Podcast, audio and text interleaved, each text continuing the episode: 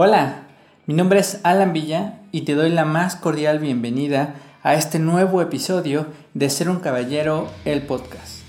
Como analizamos en el episodio anterior, la presencia es una onda de información que se propaga a tu alrededor y que tiene la capacidad de influir en aquellos que te perciben. De modo que solo con observarte, una persona puede determinar si estás cansado, si estás aburrido, si algo te preocupa o si estás muy contento, etcétera.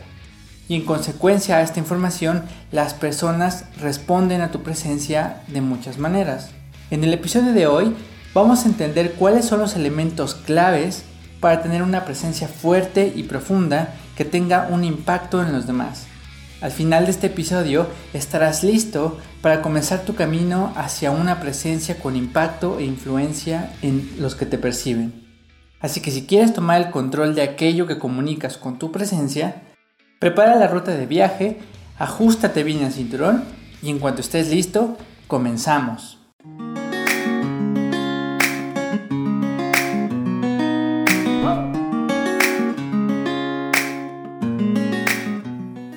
De acuerdo con el autor de Presencia y Poder, una de las claves para desarrollar una presencia fuerte, centrada y profunda es el control o la sensación de control.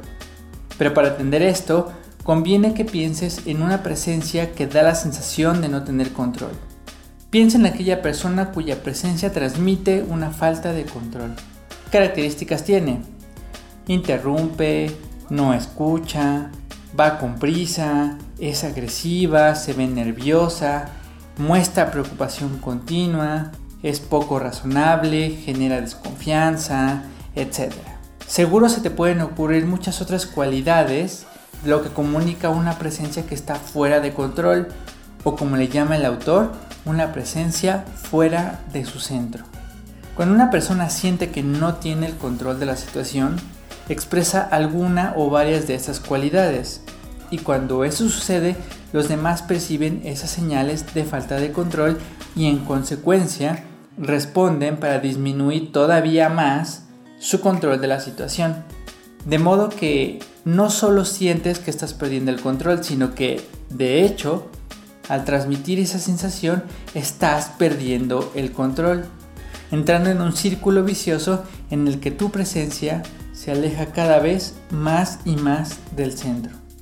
Afortunadamente, sucede el mismo efecto cuando desarrollamos una sensación de control, y como vamos a ver después, mientras mayor sea tu sensación de control, mayor será tu control real de una situación y entrarás en un círculo virtuoso que te acerca más al centro. Por lo tanto, la sensación de falta de control daña severamente tu presencia, y esta sensación proviene de que sientes que no tienes opciones, de que eres incapaz de responder eficazmente ante una situación o de que no tienes confianza de obtener un resultado favorable. Entonces, el camino para que tengas una presencia que impacte favorablemente en los demás es el camino hacia tu centro. Enric Jadot nos explica que el centro es un estado interno de máxima capacidad. Es un estado en el que tienes la mayor cantidad de posibilidades para colocarte en una posición de poder personal e influencia. En palabras del autor, en el centro no hay nada, solo un silencio generador desde el que precisamente surge todo aquello que necesitas en cada momento. Cuando estás en el centro, tienes el mayor número de herramientas para alcanzar tus objetivos y, por lo tanto, tu presencia alcanza un mayor poder e influencia. Vamos a analizar algunos de los ejemplos para entender mejor cómo la sensación de control se transforma en una presencia fuerte capaz de influir en los demás. Pero antes, si consideras que esta información es útil para ayudarte a ti y a otros hombres a desarrollar su masculinidad, considera suscribirte a este podcast y difundir el contenido. Con esto apoyas enormemente a este proyecto y ayudas a que cada vez más seamos los caballeros que queremos restaurar la imagen y el rol del hombre en la sociedad. También quiero invitarte a que visites el canal de YouTube Ser un Caballero. En él encontrarás contenido adicional para avanzar en tu camino como un auténtico caballero. Por ejemplo, recientemente subí un video en el que te explico todos los aspectos en los que debes fijarte para que una camisa te quede impecable. Te dejo el enlace en la descripción para que veas el video y me regales un like si la información te parece valiosa. Finalmente, quiero enviarles un saludo a nuestros compañeros los caballeros de Caracas, Venezuela, y a los de Chicago en el estado de Illinois. Muchas gracias por su preferencia y cuento con ustedes para demostrar que la caballerosidad aún no ha muerto. Entonces, para entender mejor cómo la sensación de control impacta en la presencia de un individuo, pensemos en los siguientes ejemplos. Imagina que vas caminando por una calle durante la noche y de repente se te aparece un hombre de aproximadamente dos metros de altura, musculoso y con una cara de pocos amigos. Desde el momento en que lo ves, su presencia impone respeto debido a su capacidad física.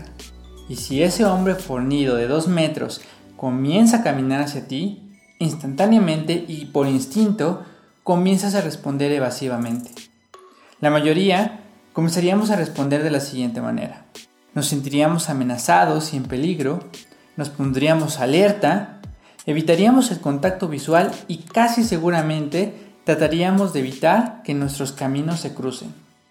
Y todas estas reacciones son la respuesta a la presencia de ese hombre. Ahora piensa en la siguiente situación. Vas caminando de noche por una calle solitaria, pero en lugar del hombre fornido de dos metros, aparece una mujer de alrededor de unos ochenta años, caminando a paso lento pero seguro con la ayuda de un viejo bastón. ¿Crees que su presencia tendría el mismo impacto sobre ti que la del hombre musculoso de dos metros? Muy probablemente no, y eso es por dos razones. Uno, porque seguramente no consideras que la anciana tenga intención de hacerte daño. La segunda razón, y mucho más importante, porque entiendes que aun si tuviera la intención de hacerte daño, sabes que tienes una mayor capacidad física y no consideras que la anciana represente una amenaza para ti. Así que la diferencia fundamental en el efecto de la presencia del hombre musculoso y la anciana es tu percepción de su capacidad para hacerte daño. En el primer caso, consideras que su mayor capacidad física le otorga un mayor control de la situación. Percibes que en caso de una confrontación tus posibilidades son limitadas y por lo tanto la presencia del hombre te intimida. Por otro lado, consideras que la ancianita no podría hacerte daño por sus propias fuerzas. E incluso si estuviera armada, lo más probable es que puedas correr más rápido que ella o que su posible mala vista juegue a tu favor. De modo que su presencia no te intimida porque percibes que su capacidad para hacerte daño es nula o a lo mucho limitada, y seguramente podrías responder favorablemente ante la posibilidad de una amenaza. Piensa en el tipo de personas que tienen una presencia fuerte, que percibes como personas con confianza y seguridad. Usualmente son personas físicamente atractivas, fuertes, con dinero o con una posición social favorable, etcétera. Estas personas entienden que bajo ciertas situaciones su capacidad para obtener un resultado favorable es mayor que la de los demás y por eso desarrollan una presencia más fuerte que puede influir en los demás. Estas personas, consciente o inconscientemente, saben que tienen a su disposición más recursos para lograr sus propósitos que el promedio de las personas y por consiguiente su presencia es más centrada que la de la mayoría. De modo que el centro de la presencia es un estado que genera cuatro cosas: equilibrio, influencia, orden y energía. Estas cuatro propiedades del centro son las que producen el poder personal, la influencia y el control. Estas cuatro propiedades que son equilibrio, influencia, orden y energía. Pero, ¿cómo puedes llegar a este centro? Como no podría ser de otra manera, llegas a través del trabajo personal. Mientras más trabajo realices sobre ti mismo, te colocarás en ese punto de máxima influencia y capacidad con mayor facilidad. De acuerdo con Enric Jadot, para cultivar estas cuatro propiedades es necesario trabajar en las cuatro dimensiones de la experiencia humana. Estas cuatro dimensiones están íntimamente conectadas, ya que cada una de ellas tiene influencia sobre las otras. Las cuatro dimensiones son las siguientes. uno. La dimensión física. Tu cuerpo es la representación de la presencia y a través de él se transmite lo que hay en tu interior. Número dos. La dimensión emocional. Tu cuerpo transmite tus emociones como una antena de radio que transmite una canción. Tus emociones son percibidas por los demás y provocan una respuesta en sus propias emociones.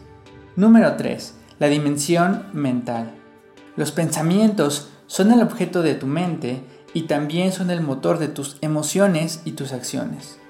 El caos o el orden mental también se transmiten a través de tu presencia. Y la número cuatro es la dimensión espiritual. El espíritu o el para qué de las cosas tiene un efecto importante en tu presencia porque según sea tu motivación, tu para qué o tu espíritu de hacer algo, tu presencia será más o menos poderosa.